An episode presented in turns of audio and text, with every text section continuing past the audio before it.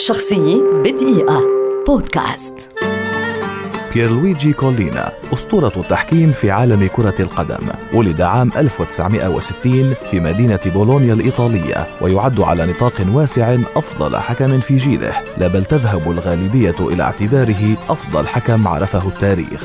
التحق بجامعة بولونيا وتخرج منها بشهادة في الاقتصاد عام 1984 لعب كرة القدم في سن المراهقة في مركز قلب الدفاع لفريق محلي قبل أن يتم إقناعه عام 1977 بأن يكون حكما بسبب شخصيته القوية وملامحه الحادة وقد اكتشف فعلا أن لديه الموهبة وانطلق بمسيرته التاريخية. حكم كولينا نهائي دوري أبطال أوروبا بين نادي بايرن ميونخ ونادي مانشستر يونايتد عام 1999 وحكم في كأس الأمم الأوروبية لكرة القدم عام 2000 وحكم في كأس العالم لكرة القدم 2002 وحكم في كأس الأمم الأوروبية لكرة القدم 2004 وكان المرشح الأبرز لقيادة نهائي أمم أوروبا 2000 إلا أن بلوغ إيطاليا النهائي منع ذلك. هذا بالإضافة إلى عدد هائل من المباريات الهامة والتي قارب أداؤه في معظمها حد الكمال. بعد تحكيمه لنهائي كأس العالم 2002 سئل إن كان سعيدا لأن المنتخب الإيطالي لم يصل للنهائي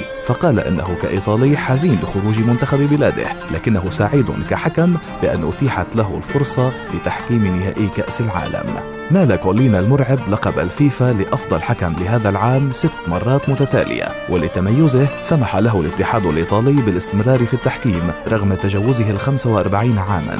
إلا أن بعض المشاكل ظهرت بعد توقيعه عقدا دعائيا مع شركة كانت ترعى في نفس الوقت نادي ميلان فطلب منه الاتحاد الإيطالي فسخ عقده أو التحكيم في الدرجة الثانية. رفض كولينا كلي الخيارين وفضل الاعتزال وهو الآن استشاري لاتحاد الحكام لكرة القدم وعضو لجنة حكام الاتحاد الأوروبي لكرة القدم.